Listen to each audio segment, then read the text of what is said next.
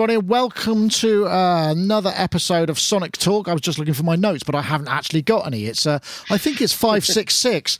The reason I haven't got any because we've just got back from NAMM, and it's just a full sort of list of all the stuff that happened. I think what will probably be going on here is our panelists will be telling us about what they thought about it and various other comments, and I'll probably just give a sort of brain dump of anything I can remember. I mean, one thing to remember is uh, obviously it wasn't me that filmed all of the stuff. We had a really good team there this year. I probably shot about 30 videos and edited about 10 so uh, there's another like 100 uh, that, that, haven't been that haven't been uh, uh, had anything to do with me. But anyway, this is Sonic Talk. It's a podcast to do with uh, music technology, and as we know, last year, uh, last week or the week before, uh, was the biggest music technology show in the world, which is NAMM, Anaheim, California, and we're back from there. Got back last week. what day is it today? Monday. Yeah, last week about Wednesday. still having a bit of jet lag issues, but I'm feeling feeling fine. Recovered quickly. The team were great. That's Andy, Rob. Ed, of course, Mira, and uh, Jim from Synth Memes. Big thanks to them. They were very, very cool. Uh, and also, I want to say thank you to all our sponsors from the show. Really, you know, because it makes it possible, because it's a very expensive and kind of involved. Uh, whole, the whole thing. You will probably have noticed a couple of them Loopmasters, uh, Plugin Boutique, and Universal Audio on the video stuff, and uh, lots of other people besides. So thanks to them. So uh, we'll introduce our guests because uh, we've uh, we've got a few. We'll start with uh, Mr. Robbie Bronnimann, who's there in Bristol. Robbie, of course, uh, music producer, composer. I don't know what else are you doing at the moment, Robbie. Um, well, just actually like two months of intensive getting ready for touring with Howard. Oh, of course. New show, and we got like oh, we're going to be rehearsing up at Real World, and yeah, yeah, just new rigs, new synth rigs, everything. We're going to town, new stage setup, video, everything.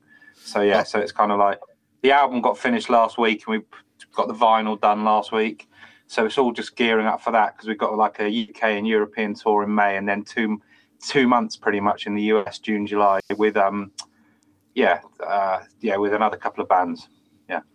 That sounds like a lot of fun. Actually, I mean, we're. Uh, We'll have to come over if, if there's a, a moment we could come and do a rig run down at Real World because uh, we're just down the road. Let us know, yeah. and that, that might be fun. Totally, yeah, totally. Yeah, we're gonna we're gonna have lots of synths. We're, Howard and I are going to be doing some live synth jams in between tracks. Uh oh, we're gonna go, going for a bit, a bit, bit of fun. Yeah. That sounds like great yeah. fun. Well, thanks for joining us, yeah. Robbie. Um, and, yeah. um, and we'll we'll uh, no doubt hear from you in a sec. I'm going to say hello also to uh, we have a new. Well, actually, Huston, you've been on the show once before. I'm sure of it. Or yeah, this Huston Singletary uh, bumped into NAMM and said, "Hey, you know what? I'd love to come on the show." And I thought, I'm going to. Ma- I'm going to. I, had my bullet points when I got back from NAMM, and I've gone through the whole thing. And you were one of my first points of action. So, Huston, welcome, Huston. Uh, uh what is your official role? You work for Ableton, right? I work for Ableton. I work with the sound team. So I manage our presets and all our content. Ah, so right. A, a, group of folks there. And uh, I work for the Berlin team, but I'm actually based in the United States. So, um, but yeah, I work with the sound team. So all the presets and Live 10 um, and all the content, I'm involved with that. So Excellent. And exciting news today. I, we were works. talking before the show came because uh, I, I met with Ableton uh, at NAMM and was given a kind of pre pre release briefing right. saying, yeah, it's going to be sometime in, later in February. And uh, they dropped uh, the news of uh, Ableton 10.1, which has got um, which, all, yeah, new, it's, it's all, all, new stuff. coincidence, I guess. But yeah, so 10.1 was dropped today. Um, tons of new features. Pretty exciting. It's all available on the website. So if you're a current user, just grab it 10.1, you got user wavetable access now. Um, you're able to uh, import automation shapes automatically. One of the exciting features is really quick is the sidechain freeze per track. So a long time request. So a bunch of other stuff. But yeah, it was kind of interesting how that worked out today once we decided I was going to hop on with you guys. So yeah, well, it gets a little bit of a plug, and I'm sure we'll be covering something a little bit uh, later on that. So, uh, yeah, sure. I, uh, excuse me if I didn't actually get the news item run today because it's sort of you told me just as I was prepping for the show. So that's just the way it goes. I just found out too. So, Houston, um, uh, what have you got there? Uh, is that a System 8? I can see to your right the green of the System 8. System 8, that's my baby. I love this piece. Um, so I've always got it close, and then my main controller in front of me is a Komplete Kontrol Mark II, 61, and then various other synths. But yeah, System 8, I've got a Juno 106 and a JX3P on the plug out, which I love. I, I think the System 8's a great instrument actually, and it, it when I when I was checking the plug outs, I, to be honest, I just thought well, it, felt like it wasn't necessary because the System 8 actually sounds pretty good anyway. But uh, you you probably spent more time with it than I have, and and uh, yeah, and, and would say contrary. A lot of presets. Yeah. Um, I've had it pretty much since the beginning. Um, but when you stick the, the Juno 106 plug out and the JX3 plug out, it all comes together. You ah, realize right, really okay. quickly just how I mean I've got a Juno 106 here and a 3P back on the wall back there, but um, it goes without saying. It's just it's pretty unbelievable once you sort of jump into that field of listening. It's it's kind of an experience. I'm sure some of the other guys can agree. The interesting thing with the System 8 is once you're in there and once you're working with it, like I'm sure you discovered too, it just uh, you can't really beat it. Really, it's it's an amazing piece. It blends well with so many different things. Yeah, I, I must admit, I did enjoy it. So. I, I, know you. I know you like it, Robbie, as well, don't you? You've got a. Yeah, we, well, we've, we, Howard and I have got them for the new live show. That's part of our new stuff. I'll bet. So, yeah. okay, how hard did you try to get custom LED color on your System Eight so it wasn't green? Um, I don't know. I, I actually, I, I, I, don't, I, didn't actually, but oh, you, you have given me that has that hasn't give that has given me some. You you've you planted the seed now because you know yeah. me and all that. Stuff. I know, yeah. Contact well, it's got Igor immediately. Yeah, I can't imagine anybody's job having to replace all of those tiny little LEDs on surface mount technology would be one that, that they're all going to not answer your calls now, all your texts, Robbie. Anyway, we also have Mr. Gaz Williams, who's there in his studio in Bristol, bass player, uh, music technologist, and uh, hey, you were last time we spoke to you, you were getting your studio re um, rejigged how did it work out? Is it working? Oh, yeah. Well, it, it, everything was brilliant. It really, really good. Um, and thanks, big thanks to Robbie here for the for the help. And uh, I've inherited some of his old studio furniture, which was great. But everything up and running, and then my blooming Mac Pro croaked the other day. Oh, just, just, what what is it? What's wrong off. with it? Power supply. I don't know.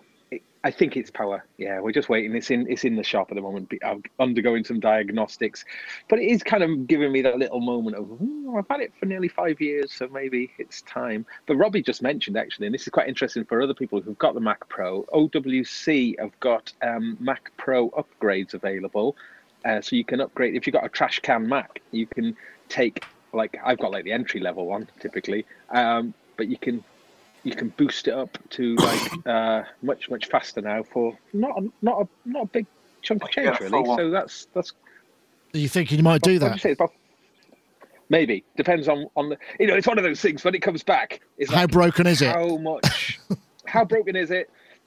Because actually, I have been looking at the Mac Mini, which came out just at the end of last year, and if you look at the Geekbench scores on that, it's like the second fastest Mac you can get now, the Mac Mini. If you get the the, the more specced up Mac Mini, the um, I think it's only beaten out really mostly by the the Mac the iMac Pro, but it actually is faster than the fastest. Faster than yours, than your uh, broken Mac one. Pro. Wow. Yeah. Oh, that's interesting. Actually, when I look at the spec of my one compared to the Mac Mini now, the Mac Mini is more than twice as fast. Um, wow, that's crazy. I'm just, I've been in it, yeah. So, and it's a really lovely form factor, the new Mac, Mac Mini, because it's got four USB C plus two USB 3 ports on there. So, six ports plus HDMI and a bunch of other things. So, it's, uh, it's actually yeah we've got now like it's a really decent choice for well, audio pro- if you want a Core 2 Duo we've got a pile of them here that we don't use anymore. Unfortunately they won't go above 10.6 yeah. so you're kind of screwed there. But yeah. that, you know in case in case just in case you did. Anyway NAMM. So NAMM NAMM NAMM mm. NAMM last week uh, we said that obviously was NAMM and uh, we uh, we were there for Wednesday. We did the trade show. There were some people kind of exhibiting off sites, um, namely uh, we saw the Dreadbox Hypnosis, which I thought was lovely, and the uh, mm. the Teenage Engineering Modular. Uh, they were two that I could remember, uh, uh, um, and the weather was nice, and it was very big. It felt rammed full. I mean, I don't know, Huston, you were there, weren't you? Because we were days, beforehand. Yeah, yeah beforehand, yeah. You, we were looking. I don't know about you, but I was looking and thinking, oh, there's not actually that much synthy stuff there this year. Maybe it's going to be a bit quiet, and the heart of it will have gone. But it didn't really feel like that to me. It felt. I mean, it felt more business-like, but there was so many people there. How was it for yeah, you? It, It's I, I'd heard that they were going to open it up a little more, like a day earlier than usual, on the public access to. So I think that contributed to just kind of the the overall feel of of actual capacity. But interesting thing you were talking about sense and just the overall vibe from the different vendors and the different people showing gear. I thought the energy was great this year, actually, for the first time in a couple of years of of hitting the ground running there. That just everybody in the booth seemed positive and there was plenty of gear to show. And I think with that expansion over to the North Hall, that's really yeah, fantastic name for a whole new facility, ACC two North. I mean, Right. honestly, Yeah. come on, in a showbiz yeah, it- town. it's so massive and and Yeah. so this was the second year so i think now that the f- last year we got that out they got that out of the way and everybody's like oh wait it's tons of folks over in the in the north hall now out of this hall like nom you know slate audio and blue mics and east west and, and all that kind of stuff so you had kind of the best of both worlds but i was thinking about it flying home recapping sort of my my quick two days on the ground it's I kind of enjoyed the show, and I think it was mainly attributed to just the energy of the actual folks in a lot of the booths. They were really seemed really happy with what they were showing, from pedals to the, some of the new synths to you know all kinds of stuff. I try to hit as much as I can outside of the meetings that I have. I have a lot of sound design Yeah, I'm sure. uh, and partner meetings and things for Ableton, but then I try to take a, a half day or so and really you know. Good luck with that, doing all of that in a half day. I mean, it's insane, Yeah, isn't and it? then I see you. It's always that. It's always that quick little hi. little hug in the aisle, and we're out of there. So, So, um, but yeah, I felt the energy was really good. I, I have Yeah. to say, it was a. I agree. I- and, and what? So, in terms of products, was there anything that really stood out for you? I mean, uh, you know, obviously we all have our own levels of interest and whatnot. Was there anything that made you kind of think, "Hey, this is pretty cool"? There were two surpri- a couple of surprises. Uh, Tai Yamada, who does Wave Razor, Oh, the MOK. you know the software Wave Razor. It's the Yeah. the the plugin, amazing synth. He introduced kind of quietly his modular rack piece now, his hardware for Wave Razor. It's it's really nice, and uh, he was over there in the North Hall, so I thought that was really cool because he that company Wave Razor makes really good stuff. I've Um, got that here. In fact, if I Yeah. so I, So he- I can just show a little bit of a picture So of it. There it is. Yep. So now they've got the the hardware version in a rack for modular, um, and then a couple of aisles down, my uh, McDSP was there. They've been part Oh, of I didn't. I didn't get a chance to see that. They've made a hardware. They showed processor. this crazy thing called the APB. It's like a uh, it's a 16 channel summing box with all these different modules, and it's it's beautiful. So they've they've come out of the the VST sort of paradigm and laid it out, and it was great. And they also showed some other stuff that they had too. That there's a the 6060's been expanded, so that was really impressive. It was nice. They had some great demos there too. So that was. I did mean to go back to McDSP. I should point Yeah, out it look, what it looks back. what it looks like is a kind of a DSP box that you plug in via Thunderbolt and you go, yeah, there. Is. But actually, it's not. It's actually an analog processor that is configurable via software to be, you know, Right. uh, I think EQ compression on each channel or whatever, and then summed via. And it's it's a really bonkers The idea. is- It's quite it's cool. pretty incredible. And they had some they had some really some good folks there. I think Tony Maserati was there, I believe it was him. And once they sort of that explanation was made, you sort of got it. It was like, oh, this is more than just a summing box. They're actually taking all their technology and now putting it in this hardware form. So That was say pretty cool. between McDSP and UA, it was sort of like I, I was good. You know, between those, see, the, the new Apollo X was another incredible thing. So um, obviously, I'm a That's it, synth guy. I'm a synth guy, but it's like a, equally as important as seeing some of the new hardware. Some of these amp modeling boxes, the Synergy guys, was amazing. Um, really amazing. It's this multi sort of multi-core hardware amp modeling scenario that you can. I'm now, now I'm feeling really inadequate because I don't. Those are th- you. The things you've mentioned Yeah. are things that we didn't cover. Yeah, yeah. Isn't that but it all, typical? it all kind of ties into our world, that synth world, because it's yeah, yeah. you know we use that kind of stuff. So, and there was the usual things on the Omnisphere, of course. Yeah. You know, we love those guys, and I, I just I spent a few minutes over there with James and Eric and them, and got a really good on Juno ones and the D50 edition to the 2.6. So That's bonkers, isn't it? So basically, they somebody they made hardware control from us for Juno 106 with his SysEx only. That It's is super crazy. niche, super niche. super sexy. Yeah, you just you can actually bring the actual patch information back in, and you can just patch patch 11, patch 12. There it is. So it's great. Yeah. But the really cool thing I think for users out there with Omnisphere, uh, you you obviously don't need that hardware. You get these amazing presets as well. So that's what I'm most excited about. It's And still it- in the beta stage for a little bit longer, but I think I think folks are going to really Man, it sounds surprised. good. It always It sounds does. great, um, Gaz. Because we It did that thing, didn't we? We did the, uh, the, Yeah. the, the and it was just like, God, this sounds great. I mean, and it really sounds beefy. it sounds like you've got an extra sub in the room, don't you? It, it really does. So, um, I, I'll go. I'll go to Robbie next, actually, if that's all right, because uh, I, I'm sure uh, you probably working. I'm sure you weren't glued. I mean, 100 videos. i haven't counted up Oh, how many hours was it is. really- Yeah. What were the things that kind of floated your boat that came out uh, either now or just before? Well, I, I, I desperately want that Dreadbox, um, the you know the effects processor you, you mentioned. Oh yeah, that's the hypnosis. Yeah, the hypnosis. I know it was mentioned before, but I, you know, I saw your, I saw your noodlings on it at the show. That that, that was, but um, yeah, no, I really, really that that seems great. Also, um, the um, the new, obviously, the Arturia m- Micro Freak. Yeah, that looks quite good. That looks. I, Mm. like, I like the idea of that. I, I like synths like that that kind of have an element of unpredictability about what you're going to get out of them, and they don't just follow the usual form. You know, I like the fact that particularly that thing with the with the kind of sequencer where you can have every note, every step doing a different wave and all that kind of stuff. So yeah, that that that that kind of interests me. I mean, it seems a ridiculous price point as well. Two nine nine, it's I think, like isn't it? US dollars. Yeah, a lot, of, lot of a lot of fun and exploration for very little money. Uh, I, I was in, I was very interested by the Korg, the Korg little mi- modular, you know, the little kind of Volca one Oh yeah, again, because I think that's kind of a lot of lot of fun and exploration for a lot a lot of money for people who aren't really into that world. So yeah, I mean, there's there's there was a few things. I was hoping there'd be some sort of really amazing sort of high end synth.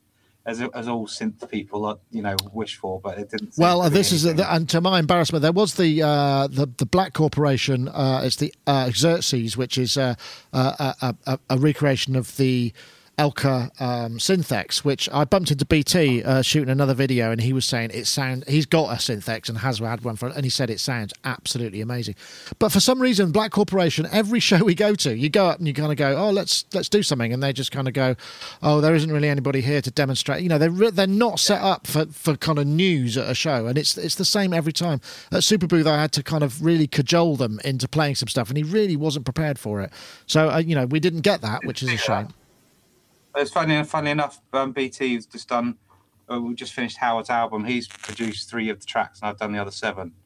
So Ah, cool. We work work closely with him on that. Yeah, yeah. He's Nice. busy. He's a busy boy. He Yeah. certainly is. Full of energy, full of energy. He photobombed one of my I think I've videos. A million projects on the go. I don't know how he does it.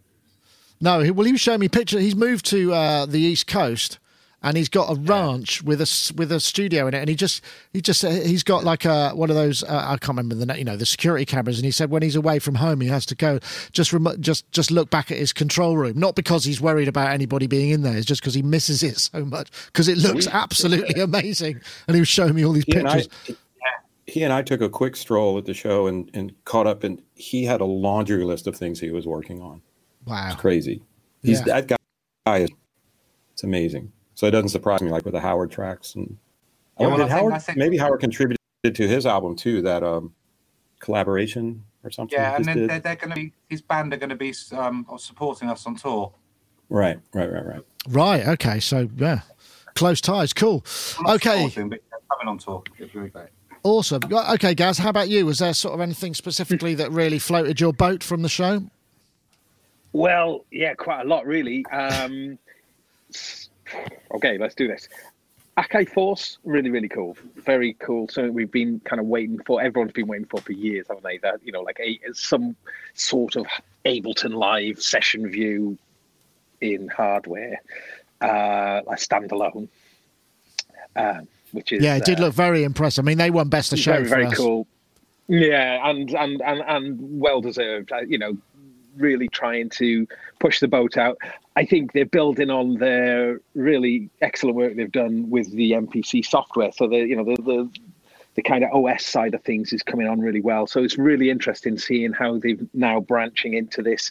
Uh, we have talked about it on a in the in, in, an earlier show, briefly touched onto it. So so that's great to see that. Um, let's think. Uh, Elektron model samples, very interesting. I think in terms of certainly uh, seems to suggest that that is a new range with the model title. You know, we don't know this at all. This is just speculation, but um, model, and this is the first one. The samples. I expect other ones are going to come, but this is different for Elektron because it's uh, it's less about menu diving and more about um, yeah. knob per function. Well, more or less knob per function, but there, no, there's quite a few um, shift functions on there, but but lots of knobs. It really looks like a Volca sample kind of a Volca. I know what you mean. Yeah, a little bit. I think it'll be fun. It, Same principle. Yeah. You know, no, you can't sample into it. You got to bring samples in sort of via a computer or whatever. Uh, velocity sensitive pads on there, um, which is different from a, a Digitakt. Uh, it's meant to be an entry level price. It's still you know about four hundred dollars, isn't it? So it's not exactly cheap. However, it's going to. Um, I think it's going to maybe interest people who are into that, you know to bring people into that Elektron thing with a slightly different approach. It's a gateway drug. Uh, you know, yeah. Mm, and I do think it's going to be a range like a Volca range. I'm fairly sure, just because I think the name is a bit puzzling otherwise. Uh, so that could be cool. Um, you know, who knows what's to come? You know, uh, model FM, model. You know, uh, so that's a good point. Who knows?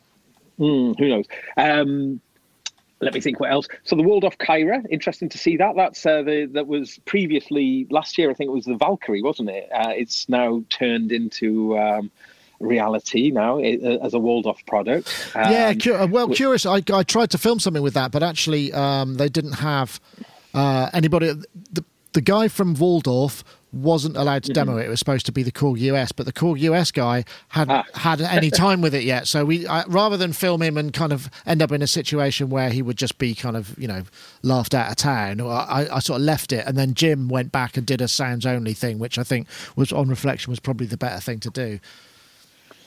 Um, so uh, yeah, I mean that looks like a kind of almost for people who have been waiting for a new virus I think that might be something people may be interested in because uh, still no new virus after all these years. Um, what else? What else? Hmm. Uh, Expressive E uh, with their showing Arché, which I've got here and I've been using and has been blowing my mind. So this is uh, using a Touche controller. Uh, oh, Expressive for, E, yeah. Yeah, Expressive for doing. Uh, so when you get Arché, it's a, a little bundle of three uh, instruments, um, just a solo cello, a solo viola, and a solo violin.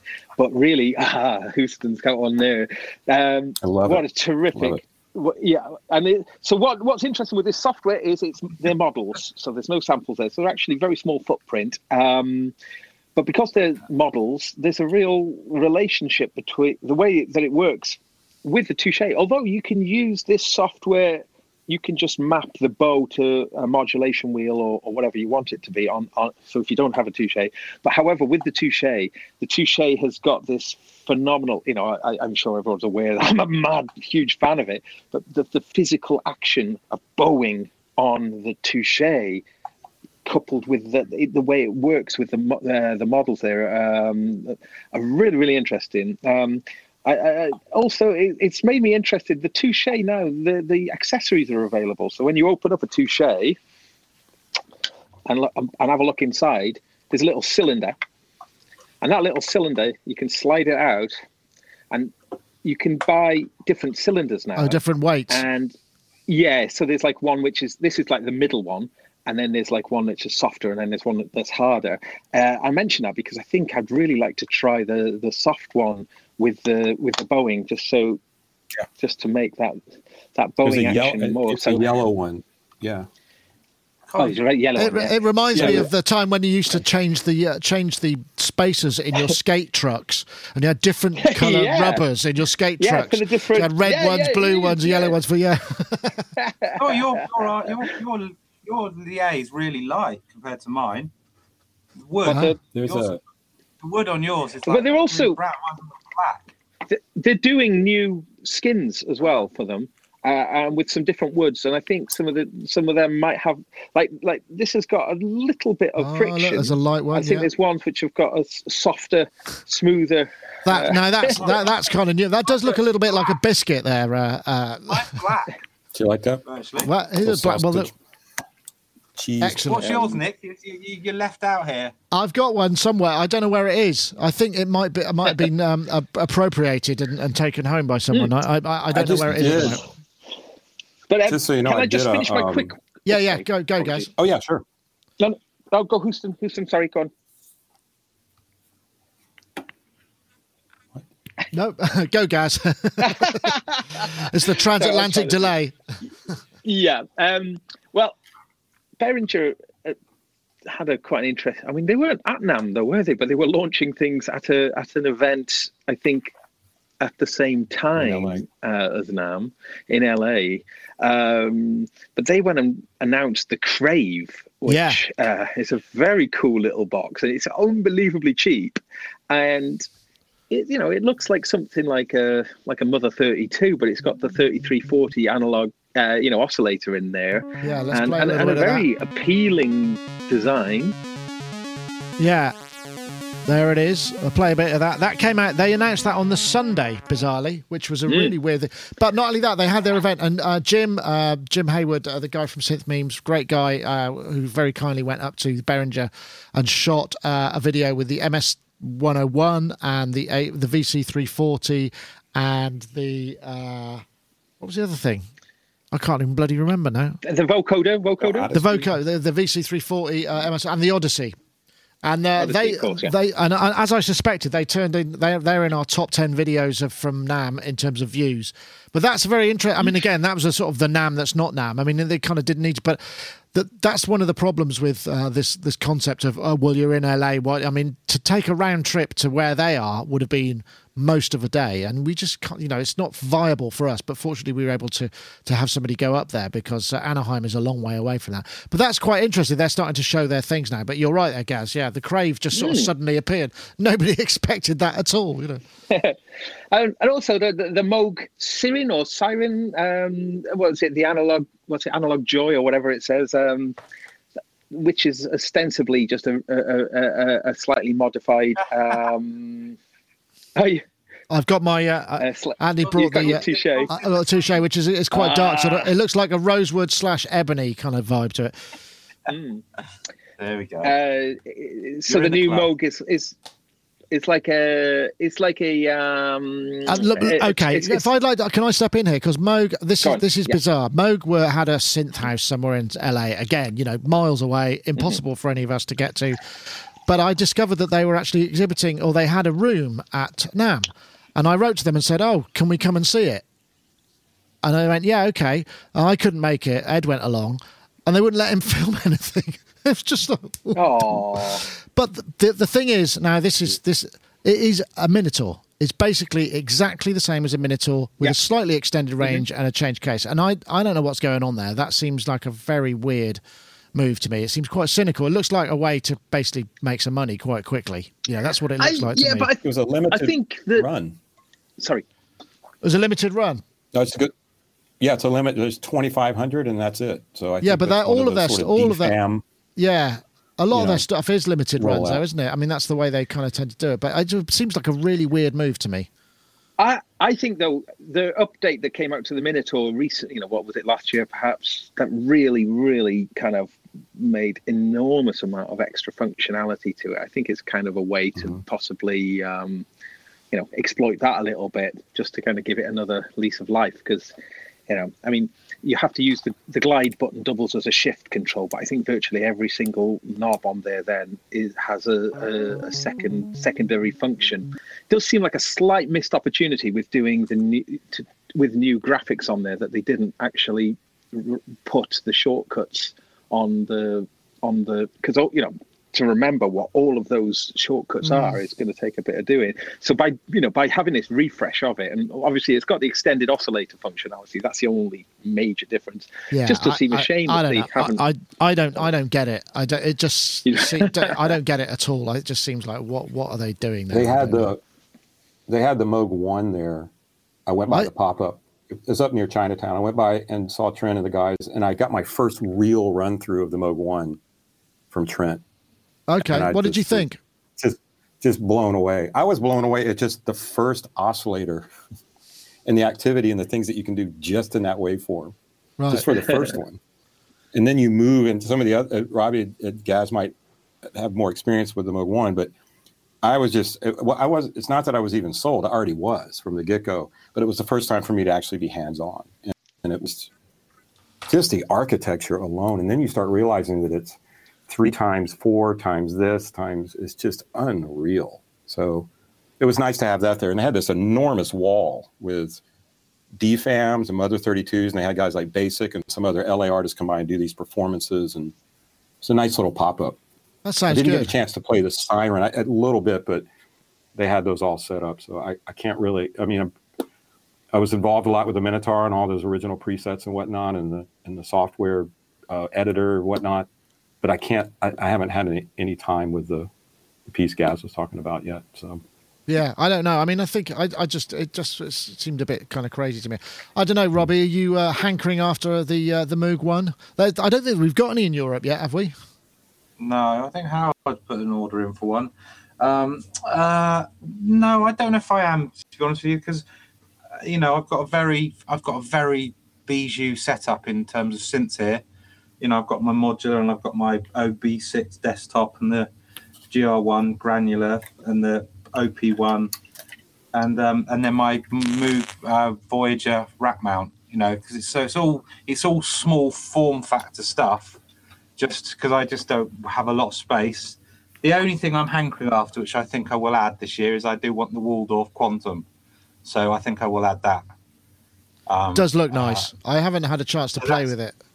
Yeah, I mean, I do. I would like that. That that kind of floats my boat because I just like to have a few really good things as opposed to lots and lots of sort of bits and bobs. So hmm. yeah, I'm the bits and time. bobs man. He's the bits and bobs. He's the bits and bobs man. Bits and bobs. bits and bobs. Really yeah. So yeah, I'll invest my time this year. I think into probably delving into some, get that if I get it. Right. Yeah.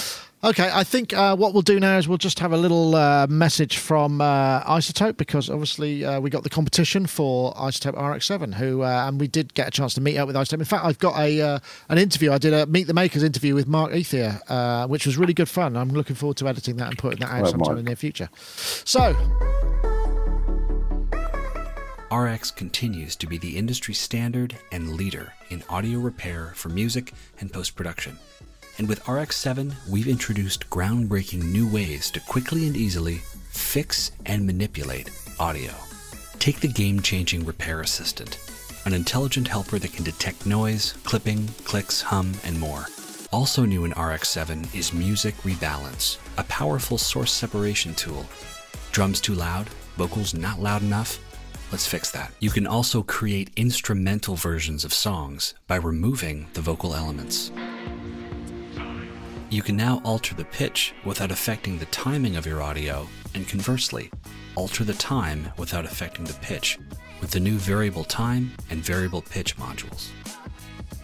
Using the new dialogue contour, you can improve the performance of a line or even create a new performance by altering the pitch contour of the dialogue, therefore adjusting the intonation of the speaker, and introducing Dialogue Dereverb, a module powered by machine learning to reduce the presence of reverberations around dialogue. RX7, a new frontier in audio repair.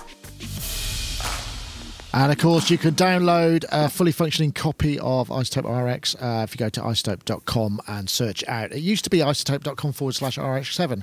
And then it was several weeks before I realised that just through a 404. So I'm not saying that anymore because the actual URL is quite hard to read out. Uh, but we do have a winner from last week, or the last show, and that is uh, this person here. This is Adam Embray. Uh, I'm going to throw this tweet up here. Uh, Adam Embray, who's actually based in Kansas in the US.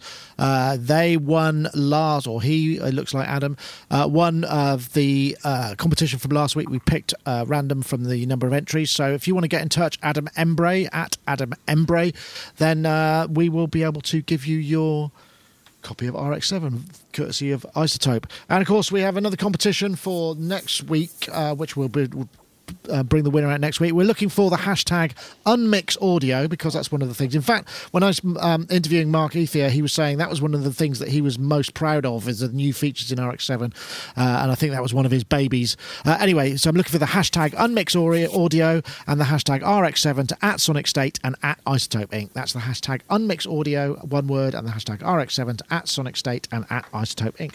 Once again, we thank them very much for a sponsorship of the show. So um, there's there's so many other. things. I'm just trying to see if there was any other stuff that. Uh, Did you see? This was one thing that I thought was kind of cool. The uh, the new Arturia uh, um, interfaces. You can imagine if you worked in the audio into the audio fuse department, and uh, Micro Freak kind of stole the show and uh, they'd obviously been working on this thing. This is the new uh, uh, audio uh, interface, which have a lot of I/O. Uh, we've got that guy, which is the Studio Fuse, and uh, these are USB-C interfaces. And then also the Audio Fuse 8 Pre. That looks kind of pretty cool. Uh, just trying to think. Yeah, that well, thing looks really cool. It's uh, real quick, Nick. That what I liked about that is that it has light pipe.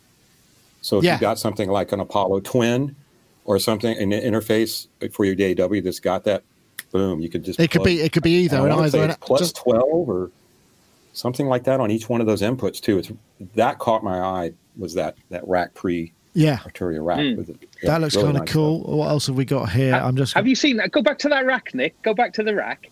Have you seen the weird? It's got like a 19-inch rack ears that look like kind of clockwork, like Oh like yeah, and then you yellow twist them clockwork. round. Yeah, hold on. and you can twist them round to make a little stand. there it is. Yeah, right there. Yeah, watch. So they can either. Yeah, it's a I've clever never idea. seen that before. There we go. Never seen that before. That's them right there.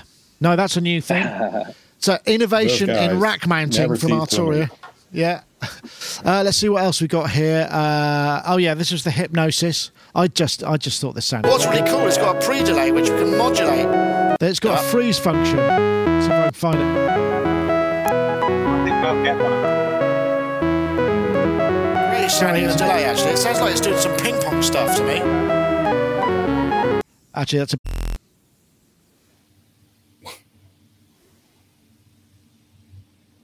Oh, lost sound. Lost sound. Nick, No can't hear you. Can't hear you. Hey, hold was on a second. Am I are, there you back? are. There he is. Back. I do beg your back, yeah. pardon. Um, so that's probably going to. Uh, yes, the uh, the hypnosis. I'm looking forward to that. Does anyone know how much that is? I've, I'm not sure if I know what it's going to be. it's It's going to be like 500. 500 euros, 500 bucks. dollars, euros. Yeah, and you know what's nice about that is though is like, like uh, it, it, it's all everything's very very straightforward on it, isn't it? You Yeah, know, there's totally. No, But it's there's no menus or anything. It's just just yeah, lovely. Yeah, everyone wants one of them. I think that's going to be a big hit for them. Some people hate the design, don't they? Yeah, it reminds me of an 80s. It's design. it's an 80s shell suit, isn't it? I don't know. That looks a bit dark. I don't think you're going to be able to see that. Yeah, it looks like it's in the eight. Do you remember? Sort of, there were some racks by people like Art. Hmm. Art. that had that Yeah. sort of kind of weird look about like that that sort of colouring, that minty green and pink and stuff on it. Yes, I know what hmm. you're saying. I know what you're saying. Yeah. I think That, that, that, that backlit spring. That, Emacs. that backlit spring's a work of art. it is beautiful. Let's see was what I've. D- It's Dimitra, Emacs, Emacs green and brilliant pink. designer. It, that's it. Emacs. You've got it. There he is. Yeah, That's the. Yeah. Uh, that's the. Um, what's that one where you play? Uh, that's that game. You got it on the nose there. Yeah, and that I think that's there was fun. Ensoniq synth. There was an Ensoniq synth that had a funny styling a bit like that as well. Yeah, Fizmo. From that- Fizmo, Fizmo. That's true. Fizmo, yeah, that's right. Gaz and Huston, Unison. And then of course we've got the uh, all the, the this pocket operator stuff. I did it. cool. I, yeah. this looks really nice. I don't I don't know how good it sounds. I can't tell yet, but because what they were doing in this room, there was the owner of the company or the, the CEO was sitting on the bed screwing these things together because they're actually made out of flat uh, metal that you fold in and then you bolt it all together and you put all of your bits in with with kind of these Allen keys and whatnot. I think I've probably got and. uh so it was it was a very sort of limited and basic patch. So I'd really like to hear what the raw oscillators are sound like. But it, th- we did an interview. Uh, I did a meet the makers with all of the people in uh, um, uh, Teenage Engineering sitting outside on the balcony, and it was literally it, that was quite interesting. They've just hired a guy from IKEA. They've just because they've done some collaborative stuff with IKEA, and they've actually. Um, one of the people at IKEA, I think it might have been in marketing, has now come and joined their company. So you know, it's, things are obviously moving for them. Uh, that looked They're pretty gonna- good. Meatballs. Meatballs. Yeah, that would be not a bad. They did joystick. Engineering meatballs. Special Hey, Nick, sauce. speaking of uh, Yeah. speaking of outside on the balcony, notice a couple of the cool folks that actually have new booths with that where you could go outside, like IK and Native, and some of the other ones. That was a super cool vibe, and I, that's that where you could, in the North Hall, so you could actually go out the back of their booth Ah, and yeah. sit and have meetings and whatnot, and and out there on the fresh air and the balconies and the palm trees. It was nice. So That was I didn't I be- um I didn't do that this year. I did it last year because Roland were there last year. They were now in the main hall, and I think it it Yeah. worked for them really well in the main hall. But I did I did have some meetings out there last time. But no, I didn't I didn't go because they were two of the a cool cool I vibe. Yeah. Roland definitely uh, made a mark back in Hall A for sure. Oh yeah, here was another one. Uh, this guy, uh, it's Blake Angelos showing the uh, the Yamaha CP. He very nearly got the uh, top presenter. This thing sounded really good, I have to say. The graded hammer now. It really they've they've done a good job I here. I think it's going to be big for them. I think we spoke about this because they re- they announced it the week before NAMM or a couple of weeks before NAMM. Just seeing what other videos we got. There's got the sample, uh, the MOK. Uh, I'm just trying to think. There must be other stuff there. I mean, any other any other- Sonicware. Sonic- ELZ1. There, that thing. the Sonicware Oh, I ELZ1, saw which that is last like time. a OP1. We saw it last year, and it was a bit underwhelming, but it's come along in quite big in quite big steps now. Um, I'm not sure if it's, it's still available. Just I think it's very nearly ready. Uh, clearly, an OP1 um, Yeah, there it is. sort of Vibe. influence thing. You know, very similar Without, without, in, in, in without, certain without the areas. panache. Without the Without panache. the panache. Yeah, maybe. I like what I think is quite funny is Teenage Engineering, a sort of Swedish company pretending to be Japanese. Well, this is actually a Japanese, Japanese company. pretending Swedish, pretending to be Japanese. Yes, we had a bit of a discussion about that because I, I don't know if I mentioned this last time, but a couple of weeks ago because something came up, and I mentioned it to Teenage Engineer, saying you know, and I spoke to a lot, quite a lot of people about this. The concept that that Japanese culture is so aesthetic, you know, a lot of things are so aesthetically pleasing and so kind of carefully thought about design wise, yet not their not the industrial design for their synthesizers and instruments. It's very utilitarian, and and yet you know, so Scandinavians seems to be taking over that role on mm. you know in terms of the musical instrument side of things. So yeah, Well, the EL, the ELZ one does look like I mean, you know, you can run it on batteries. It's got a built-in speaker. There's a lot of similarities to to like an OP one in terms of you know very very portable. Lots of different synth engines in there too. Um, they've got this rather optimistic picture of them somebody with a, on a keyboard stand jamming with a bass player and a drummer. I like that. That's cool. yeah, That's but, very um, but yeah, I- I just think it's I think it's a cool format. So I'd be quite interested to see this one to see you know to see how how how good it actually sounds. Well, we'll see. Yeah, I mean, I, d- I was a bit, I, I was more than a bit underwhelmed from what I saw last time. Um, so uh, yeah, but a year's a long time, and maybe you, they've got their firmware together. It's got a sand flute on there. That sounds Oh. painful. Do you know a little Oh, yeah, sand it flute? chafing. Imagine the chafing. Easy, Tiger. Yes. Um, I'm just trying to think what other. There, I mean, there's so much stuff there. I mean, I think the only thing that I would say uh, that was also an improvement is there was more musical performance uh, this time, and it wasn't all just the kind of big showbiz, big band sort of stuff on the main stage. To the side by the North ACC Hall, there was the Earth Harp, which uh, we saw on our walk round when we bumped into Diego Stocco, and uh, another couple of stages where it was much more sort of small scale. It's still very kind of traditional, but it was nice to see a bit more musical performance just out in the open at NAMM because uh, up to now it's been very it's been very kind of mainstream, and I think that's something that mm, a lot of shows could really learn from. I know that uh, I met the guys from Synthplex, uh, which is at the end of March, and they were talking that they're they're they're aiming to have a lot more of the kind of uh, um, the, the, the sort of musical performance aspect uh, uh, uh, going on there, a bit more like Super Booth. One, There was, was gonna say thirty one thing that stood more out people too. this year. Sorry, thirty thousand more people. Carry on, Huston. was what yeah one thing i thought was really interesting and it's always good to see is actually just demographically the younger generation of like really good artists and players whether they're at the booth or they're out in the area you're talking about you see so you see these guitar players and keyboardists and multi instrumentalists and they're like 20 years old killing it foot controllers loopers pedals, that kind of stuff. So it's it's really cool to see that. You see the season cats. You know, you go you go see Jordan, and you see all these folks doing things, and and then you stumble across this 18 year old wonder kid playing guitar or bass or whatever, uh, in diversity, male female. So I, that's nice to see too. So I, I, that was a, a welcome. Yeah, I agree. I think it, and I, I don't know about you, but uh, it seemed like there was less of the classic LA rock dinosaur kind of hanging out there Yeah, this year. mullets and chains and, and Yeah, all that there was. stuff, I yeah. mean, there's there's a, there, there's enough of it to keep you happy, but not. No, it wasn't overwhelmingly so. I don't know. I don't know what why. I mean, again, I was only there a couple of days, um, but it just seemed. I don't know. I, I really think that that addition to that a whole extra, and for folks that haven't been to NAMM, this is an entire arena. Time Yeah, two, two so floors. Opened up another place. Yeah. So they, I think that's really just space stuff out. So what you think that you used to see, as far as crowds and all the craziness, is just more spread out. Now the noise level is still insane. Yeah, Dave Smith and I were talking about that in his cool little little Yeah, area there. in He the had this ticket booth, room. yeah. The noise can be so overwhelming when you go over to the pedals or guitars or wherever. It's it even with earplugs, it's stunning. And even more Well- annoying is you see people in there with like little kids, like five year olds without headphones on, or babies. You're just like, what is going on? But it's yeah, just you, yeah, absolutely. I- I- that- forewarned. but That yeah, brings me- that brings me to the perfect example to plug because we got we got uh, sponsorship by uh, from Audio Technica this year, and uh, we got everybody with uh, the presenters were all getting uh, cardioid uh, headset mics.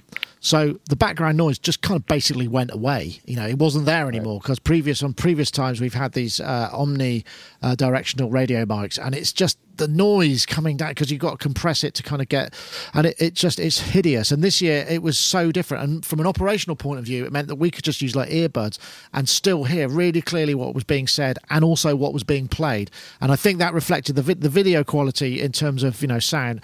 I, I think for us was was a factor, uh, um, you know, increased massively. And I just want to say thanks to them for that. These these because it's very hard to find a cardioid uh, radio mic. They just don't make that many of them, particularly condensers. So uh, yeah, that was brilliant. Uh, very hard to carry because they're little bits of wire with things, and you keep catching them on stuff. So I think I lost the uh, this thing. I- Yeah, after the f- yeah in, instantly so uh, I don't know how you do ping, it. but uh, yeah it was fun uh, Robbie you used to do NAMM didn't you because I, remember when I first met you you were doing TC Yeah. Electronic or was it Novation Yeah, I did. I did. I did. Well, I did. I did TC, and then I did Sonnox once as well. Um, yeah. Um, yeah. I, I went there last year. Went there with Gaz, in fact. Well we didn't well, I didn't get to meet you did I because you came and not Yeah, we just yeah. didn't do we I think we didn't we bump into each other. oh I When- can't when. Gaz that's the was- thing Gaz was- who knows Gaz was hitting it off with Cuckoo. Gaz was having a little love in with Cuckoo at the time. Okay. uh, maybe and then we were out in the foyer. I think I'm I- sure I did anyway. But anyway, yeah, I, I did do it in the past. Yeah, I mean, yeah, it's a lot of fun. I mean, it's a different. It does seem like a different show because when I started, when I was doing it, it was kind of like the tail end of when literally every announcement for equipment was at NAMM or, you know, or Frank or Mess or whatever. But uh, you know, and after that, gradually more and more stuff was kind of people tried to steal the thunder of those shows, didn't they, and get it out before or after or or at weird times to kind of not be lost in the shuffle. So I, I think they are still very relevant. I think, like you say, but it's a very different. It's kind of a little bit different, you know, as to what than what it was. But yeah, I do enjoy going. I did enjoy going back last year just for a day to sort of mooch around. Yeah, I mean it, that's the thing. I mean, the, the, as what you were saying, Huston, about the the size of it. The problem for us is now, if you imagine this is the overall site, uh, and you got the hall, ACC hall is over here, the press room is over here, kind of in in the bottom corner. So every time you have a meeting over there, you got to go all the way there and back. I mean, it's it's an, it's, like half a mile. It's a mile round trip each time. Whereas Yeah, we you- used to have like a press center sort of more or less in the middle. But I, I don't know where it could be now. But it would make so much difference if we could ha- if it was a bit more central. Well, meetings it- can get frust- meetings can get a little frustrating too. You get that you got your meeting with a with someone, and you're trying to find that booth, but they're a little hidden, and you're Yeah. looking at those silly little four floor, you know, Oh, numbers. It- It's, yeah, that gets a little crazy. But there is that app, which is nice. you know, if you want to nerd out a little bit, but it does help. They got the little app so you can just pop on and it, it shows you the number, and then you're like, oh, good. I'm not going to Yeah. be 15 minutes late to my meeting. I'm going to be five minutes late to my meeting. Yeah, yeah. Well, I I, was, I Um, didn't have too many diary malfunctions this year, but I mean, we we, we took it fairly easy. But I mean, overall, the the I would like I say at the beginning, at the top of the show, I was kind of wasn't sure about the buoyancy, you know, how it would feel in terms of because it felt like a lot of stuff wasn't there because people just don't really go. But then we also had native instruments for the first time. haven't been haven't been exhibiting for ages, but they were doing a kind of appointments only type thing, so it wasn't quite on the floor. And and Roland moving back into the main hall, it did feel like there was quite a lot of vibrancy, even if the synths weren't quite at the level they were um, not last year but the year before when, when before Super Booth kicked off and they had they had the, the super booth booth there and this huge amount of synthesizers around it. They created this kind of like synth village, and Well, it felt like the real interesting what- heart. It's interesting what happens with com- when companies like Dave Smith, Sequential now, and Moog, and some of those others sort of depart, not necessarily from the show, but just into other areas. They're up in LA for Moog's part. So, to be quite honest, I think the Micro Freak and then Korg's whole array of synths were just about, that was kind of it as far as just a, a grouping of, of major synths that, and even the Micro Freak, it almost is such a new form factor. You sort of look at it like completely different. I don't know hmm. how the other guys feel about that, but it just seems it's just a different way of looking at a synth. The way, I mean, of course, it's got the different sort of membronic keyboard, but the way it's angled up and then the knobs and, you know, so, but yeah, it was um, outside of Korg, it was, you were sort of hard pressed to stumble on a synth that you wanted to, to take that back. You went over to Omnisphere and Eric, how many synths did he have over there? Yeah, I had a lot. Andromeda, D50, Juno 106, OB6. There was, and then even more amazing was the fact that they had laptops on every one. Yeah, that's a big say there was investment. like 22 or uh, two dozen.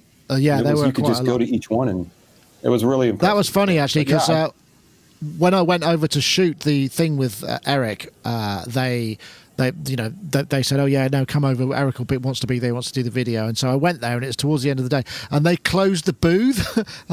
so I'm there with my my little hat camera and my sort of, you know, Heath Robinson setup, and they completely closed the booth. They had someone recording a Pro Tool session of Eric's voice. I had to record the, the video, and, and I was just there filming it, just thinking, "Oh God, please." Please make please I don't want any errors on this SD card. Uh, just you know the, the pressure was on. It, it came out great in the end, and it was actually quite easy to sync in the end. But it was it was there was a lot of uh, a, lot of uh, pressure because they literally just closed one side of their booth and just you know it was me and Eric doing the video, and that was that. You know, and it was kind of like wow.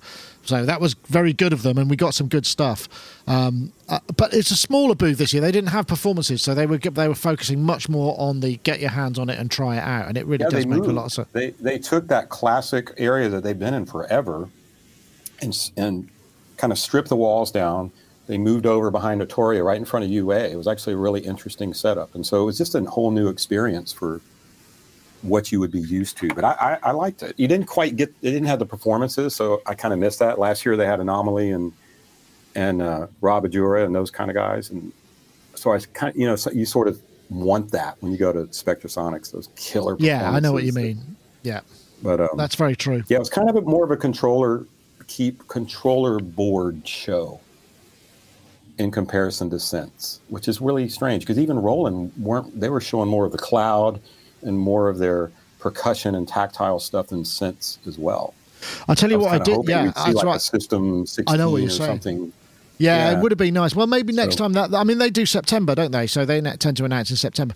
One thing I will say, I did a, a video of the Roland Cloud, and they had behind there the, the, the workstation with I don't know, it must have been like a 65 inch 4K monitor, and I was just that was just amazing, and I'm really tempted to kind of go that big. Apart from the fact that I need to split all the signals in this room because so it's all 1080 because I've got a copy of that monitor over here, and I'd have to have a, a much more chunky video card. I know you've got Robbie. You've got a ma- have you got a widescreen? Um, one of those Samsung. no, I, I, had, I had I had two of those LG 34 inch widescreens on a like a Vesa pole here, but I've just literally just changed it to um, the 43 inch LG 4K monitor. Because so the full li- 4K resolution. It's not a yeah, full 4K. Yeah, it's, it's amazing. It's a fantastic monitor. Literally got it this week. Um, yeah, so I can scale up and down for my, my tired eyes if I need to. But yeah, yes, it's brilliant. It's the monitor version. It's not a TV. It's you know it's their dedicated monitor version of it. So it's like it was full 60 hertz straight in directly from the display port on my Mac Pro and everything. It's great. Yeah, Yeah. it does make a difference, doesn't it? Uh, It's, Particularly perfect size. particularly as I we start to I- get a bit tired.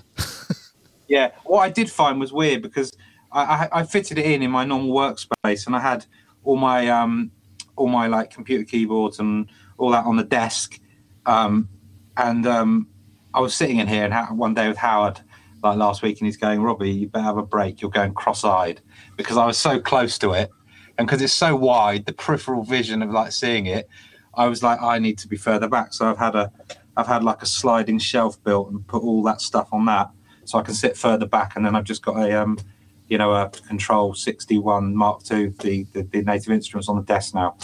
So it actually works out better for me as a space because I can, Love it. and if I can take the monitor in, as it were, because it just, you need at least an arm's length and a bit more away from it. Otherwise, it's just, And you can stack things on the Control 61, which is great.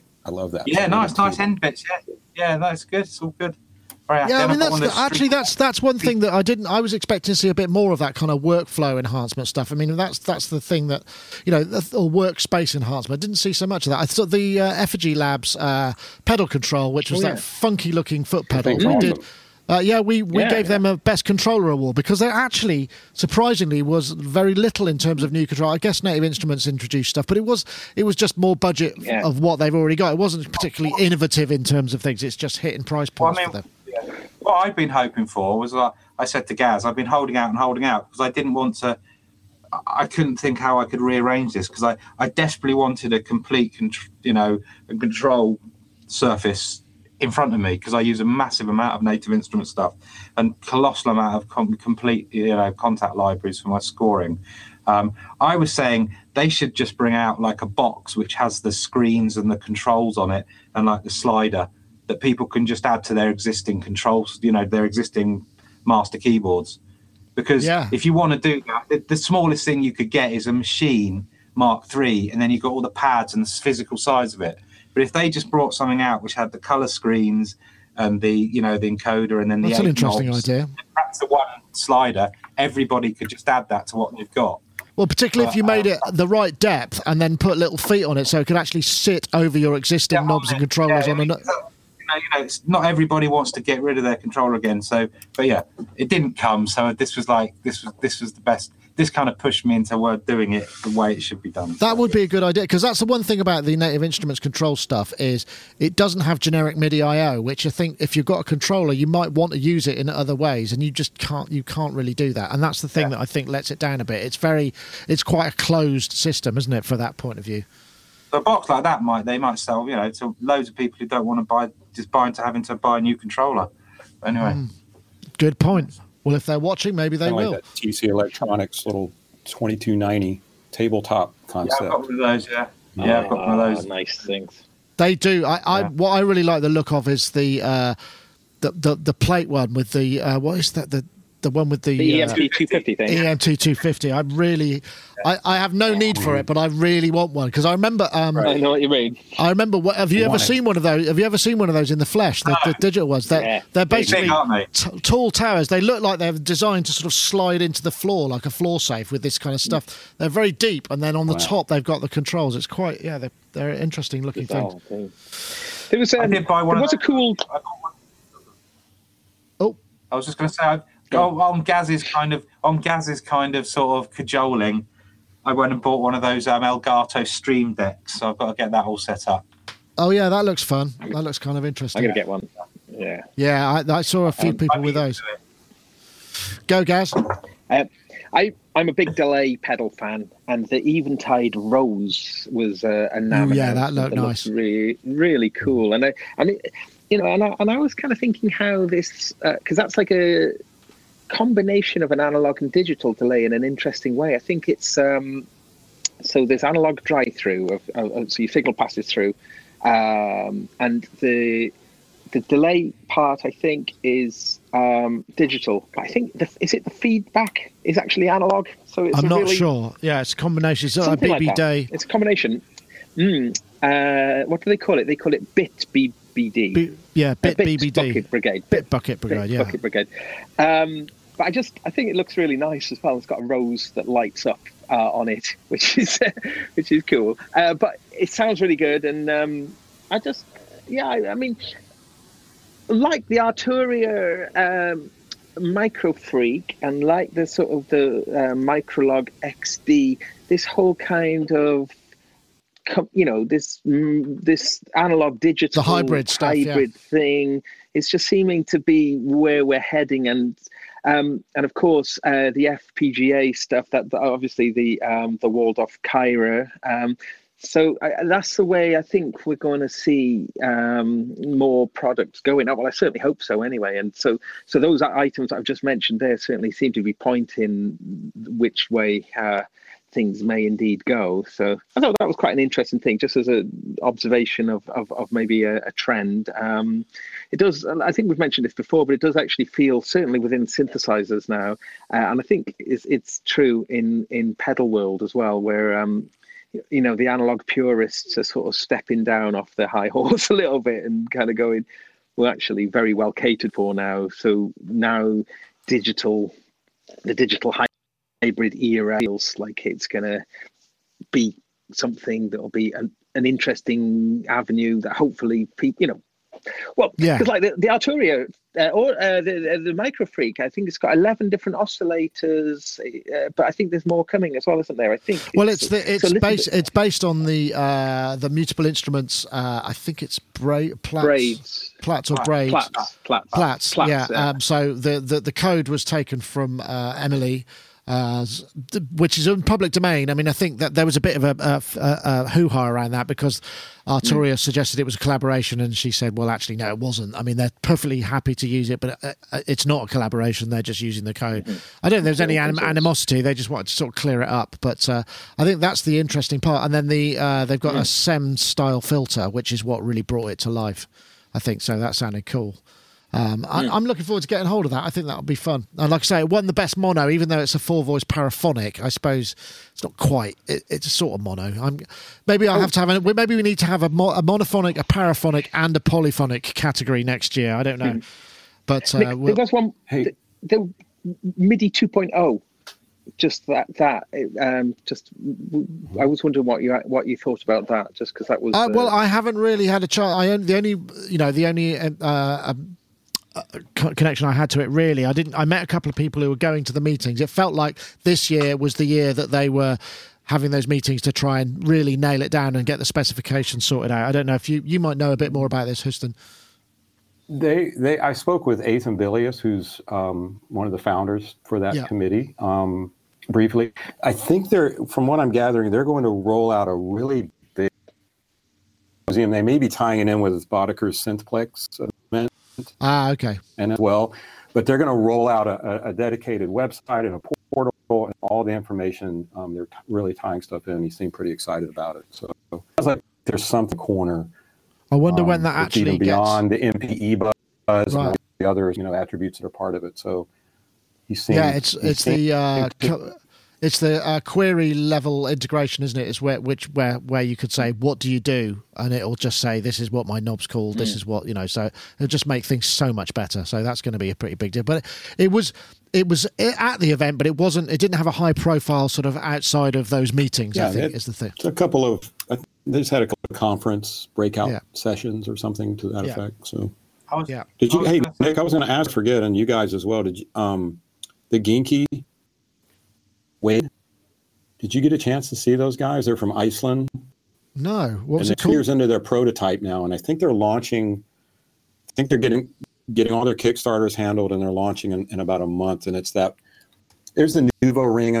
These guys have got it. Ah, down, yes. and it's Uh, and it's I.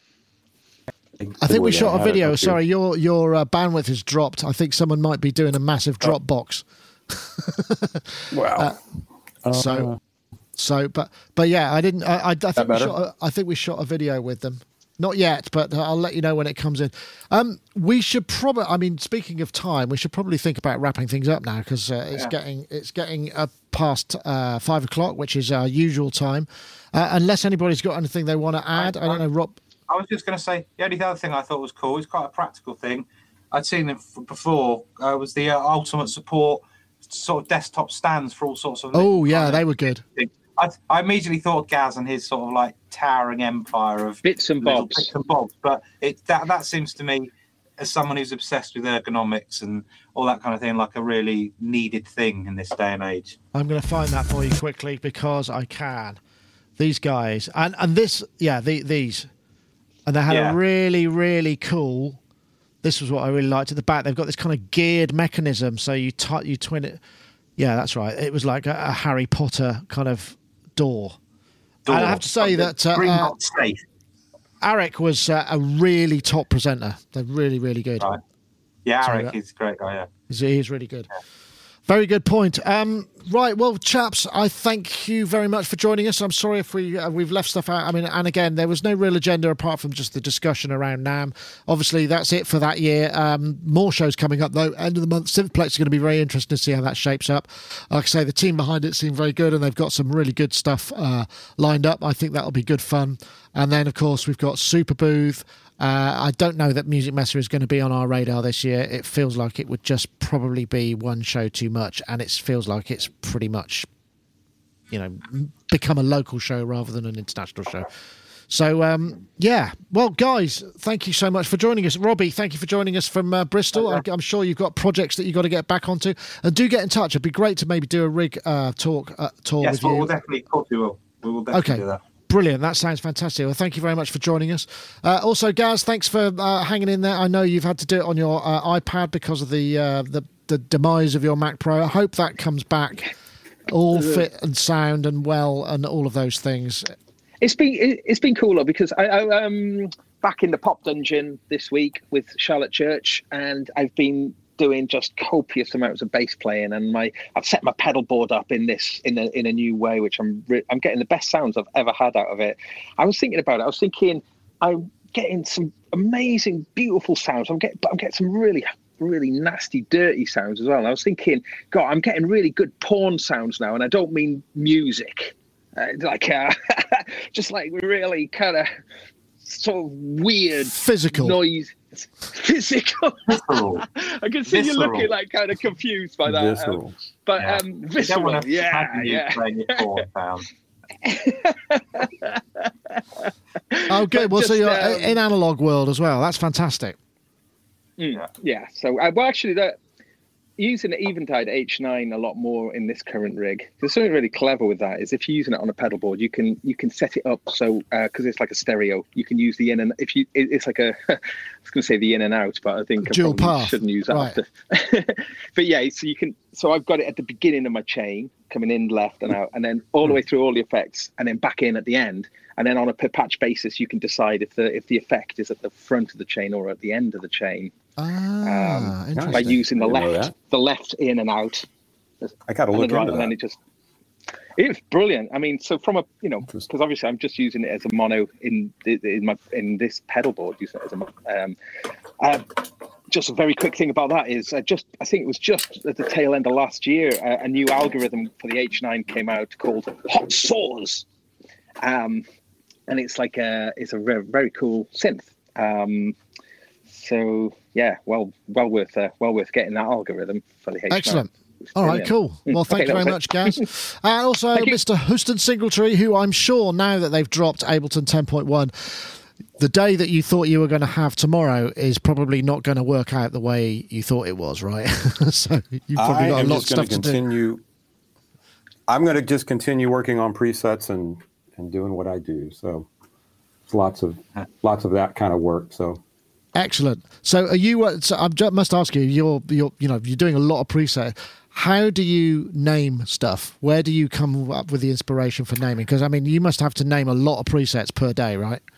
Or per I, session. a lot of that is a lot of that is stream of consciousness and just doing it for so long. But I, the funny thing you asked that I do have a couple of interesting books. I've got some books on so Latin. I've got uh, books on like biology, and I, I don't know if one is an arm distance, but sometimes I'll flip through and look at like astronomy, and I'll have like I'll just tie in different types of words on that. So I I am a bit of a nerd in that regard. I have a little bookshelf back here that's got books with different kinds of names and, and whatnot. And a lot of Ah, times okay. that applies to the work that I do with some of the Dave Smith keyboards or, or Moog or Roland or whoever. I'll try to. I, I also tend to, to theme presets uh, toward the sound that I'm working on. I did that, did that with singu- the Singularities pack that I did for Ableton. Yeah. So, um, so when you play it or you see it, it automatically thinks, "Oh, okay, uh, Howard Jones" or something like that, or some sort of time period. So it, it's, but at the end of the day, it's kind of stream of consciousness, and it, there's so many. If you look back, 25 years of doing presets or whatever, so you know. Wow, Um, that's a lot of names But to come yeah, up it's with. there's I find these crazy books sometimes with just like interesting, uh, you know, Right, types of phrases and, and, numerical and type. Yeah, just phrases and interesting stuff, scientific things, and well, you know. interesting. But usually it's just you know Whatever, just whatever, sort of whatever it throws out. silly name or whatever. So yeah, um, it's different in Ableton because we've got categories to deal with and, and Yeah, packs so. and things like that. So yeah, Well, thank you very much, everybody, for joining us. Uh, that was Sonic Talk episode 566. So, uh, without further ado, we'll say goodbye for now and we'll see you all next week. Don't forget to enter the competition. Uh, we're looking for the hashtag uh, Unmix Audio and the hashtag RX7 to. Uh, at, at at iZotope Inc. and at Sonic State. See you next time. Take care. Bye bye now. hi guys.